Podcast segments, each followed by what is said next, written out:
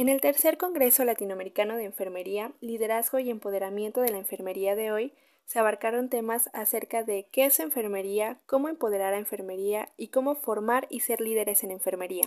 En este año 2020, Año Internacional de la Enfermería y en el contexto de la pandemia por COVID-19, en el cual el mundo es testigo de la necesidad e importancia de nuestra profesión y ha posicionado a enfermería como líder en la salud.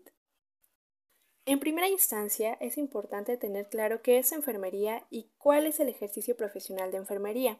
Enfermería es una profesión inter y transdisciplinaria que se mueve en campos de las ciencias de la salud, pero también en campos de las ciencias sociales, y está orientada a la salud, la vida y el bienestar de las personas.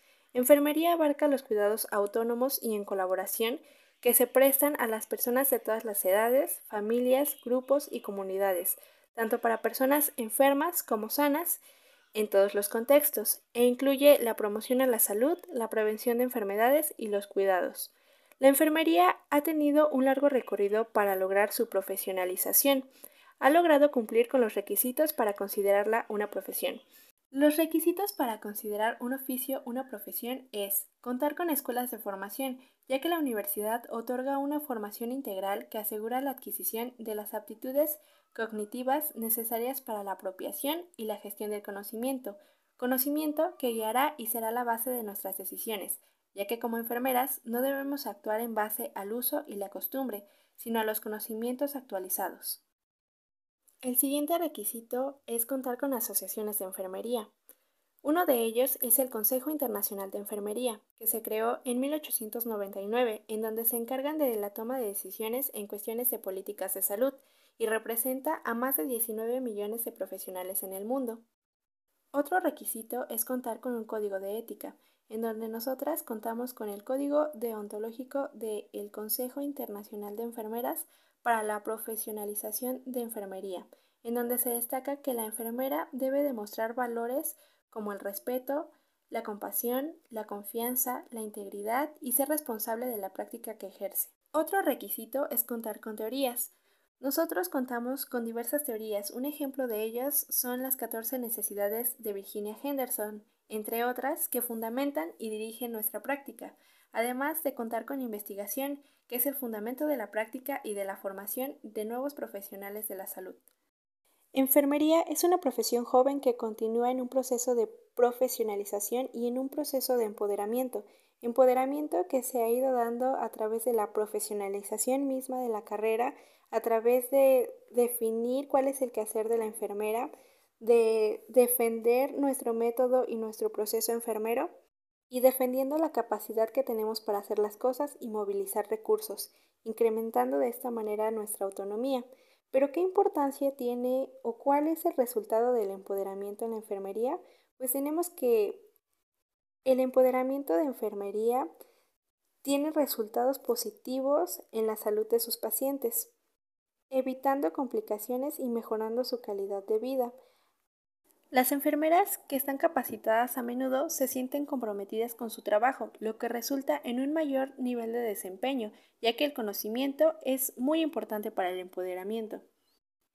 Hay 4 dimensiones del empoderamiento. Para que un individuo se sienta empoderado es necesario, primero que nada, un significado. El individuo debe tener un valor, un propósito muy claro de su trabajo, qué es lo que pretende, qué es lo que busca lograr, ya que sin este propósito es muy difícil la práctica y es muy difícil lograr el empoderamiento, si esa persona es que no estuvo convencido de su profesión. La segunda dimensión es la competencia, que la persona se crea capaz de realizar actividades con habilidad, tener las competencias, el conocimiento, la habilidad y la destreza para desarrollarse en el campo de la enfermería.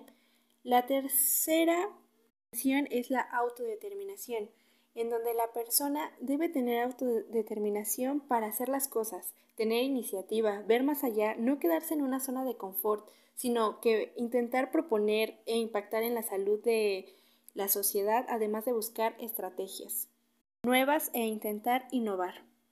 Y por último, la cuarta dimensión es el impacto, que es el grado en que una persona puede influir en los resultados estratégicos, administrativos y operativos en el trabajo.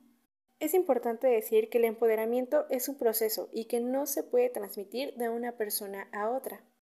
El empoderamiento en enfermería tiene 3 niveles. El primero es el nivel individual, el segundo es el nivel organizacional y el tercero es el nivel social. El empoderamiento individual. En este interviene mucho la potencia psicológica, en donde la motivación, el significado de enfermería y la competencia son clave. Es difícil empoderar a alguien si está en un proceso de desmotivación, si no tiene claro cuál es el significado de enfermería para uno mismo. Por eso es importante fortalecer la salud mental, ya que estos factores influyen en nuestro empoderamiento individual. El empoderamiento organizacional depende del ambiente de trabajo, si es que fortalece las prácticas, si es que la institución apoya, da oportunidad e información al personal de enfermería para el empoderamiento, les da acceso a los recursos económicos, estructurales y materiales, les brinda apoyo y oportunidad a los profesionales para realizar este empoderamiento. Y por último, el empoderamiento social, en donde influye la autonomía de los profesionales. Cambiar la idea de que la enfermería es una profesión que está por debajo del médico, sino que empezar a pensar en que enfermería camina al lado de médico, pero como un equipo, no de manera subordinada. Emanciparnos de este equipo de trabajo, empezar a buscar autonomía.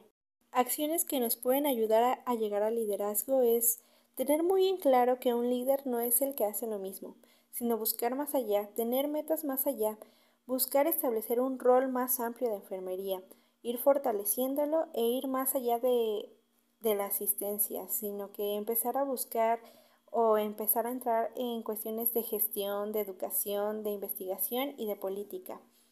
Ir aumentando el grado de autonomía de la práctica independiente, empezar a participar en las políticas de salud, buscar el reconocimiento de la sociedad, que la sociedad visualice la necesidad del personal de enfermería, de manera individual empezar a fortalecer nuestras competencias a través de diferentes métodos, a través del intercambio o la movilidad estudiantil hacia otros países, conociendo sistemas de salud diferentes, modalidades de cuidado diferentes o tipos de cuidados diferentes que amplíe nuestra forma de ver las cosas o que nos ayude a mejorar nuestras acciones y nuestras actividades. Obviamente aprender otro idioma para justamente lograr estos intercambios. Comenzar a mejorar nuestra formación en el uso de las TICs y nuestros apoyos tecnológicos para el trabajo, y esto va a ir aumentando nuestras habilidades clínicas y nuestras habilidades de comunicación, y podríamos empezar a desarrollar este liderazgo y este empoderamiento.